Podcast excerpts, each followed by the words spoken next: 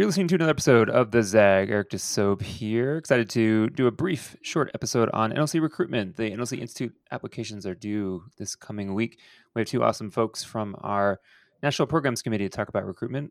Alexa's here from 2019 Columbus chapter, and Micah's here from 2019 chapter uh, in Virginia. So let's get to them and hear a little bit more about how to apply.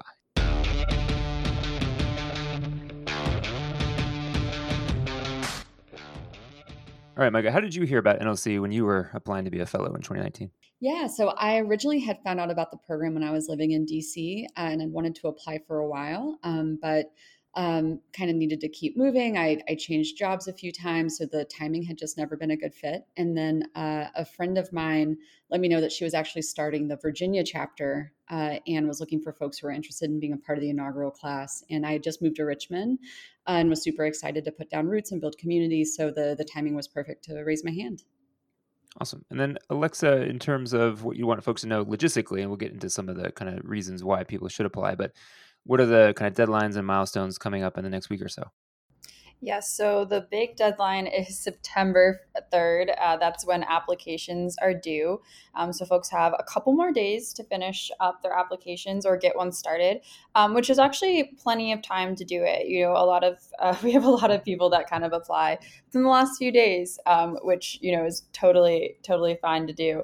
Um, the application has a fee of $30 to apply, which is part of how we do some of our fundraising for NLC. So that's what keeps all the chapters running every year since it's a totally free program to the fellows.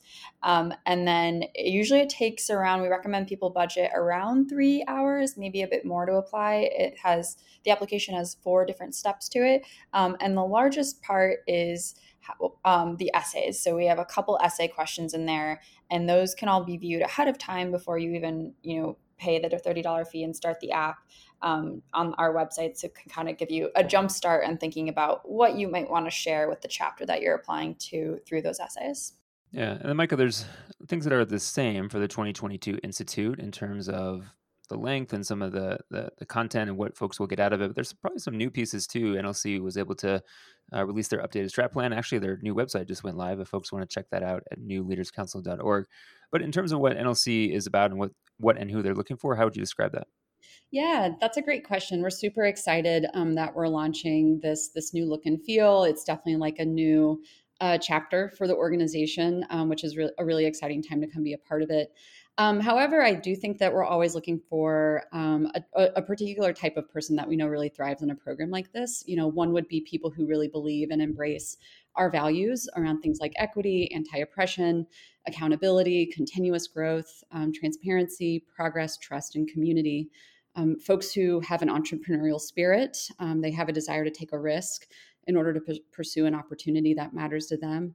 Um, and then I would say folks who uh, really understand and thrive in like a team oriented environment, um, folks who inspire confidence, humility, um, really just being the type of person who supports others.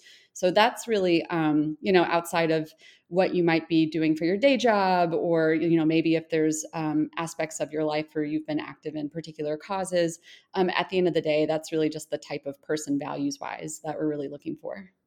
It's fantastic. And then I'm sure folks have some questions too, Alexa, about will it be in person? Will it be virtual? There's still a lot of uncertainty in the world and it's hard to project out to January 2022. What would you want folks to know about how NLC is thinking through what the program might actually look like once we get to January? Yeah, so like you said, lots of uncertainty still. And so the same holds true through NLC, still trying to determine whether or not it can be in person, if it'll be remote. Uh, but the great news, I think, for for the upcoming class of fellows is that you know we've been remote now for two classes. One was partial um, and then one full class. And so we've learned a lot. Chapters have really adapted.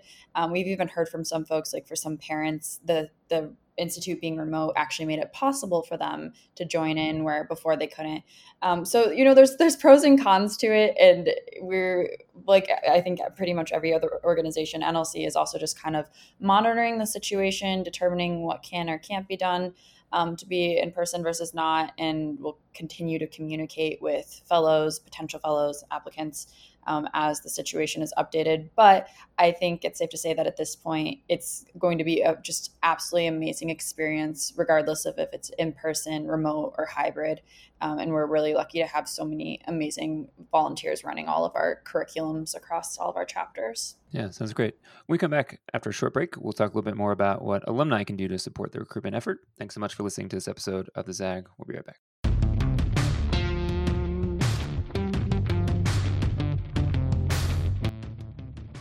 All right, Micah. Yeah, lots of listeners of the ZAG, the millions of them are NLC alumni. What advice would you give to them to make sure this last week, as we push towards the application deadline, is successful? What kind of things can they do to help us find awesome folks? Yeah, I think um, you know the my mantra is the phone is your friend.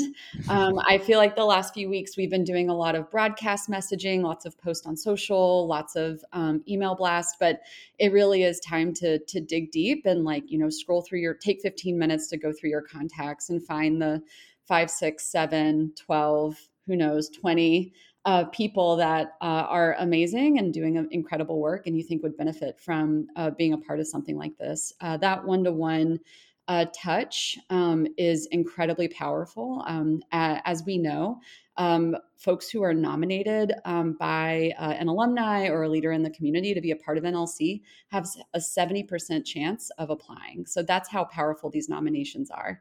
Um, so please, please, if you have not put in your nominations yet, um, for either your chapter or the great news is that it could be any chapter. So if you know someone incredible who might live in another state or city, please go through, add those names so that we can start doing that one on one connection um, and getting folks to apply. Sounds great. And then, Alex, the last thing, where do folks find the application one more time? So make sure to get them in the right spot.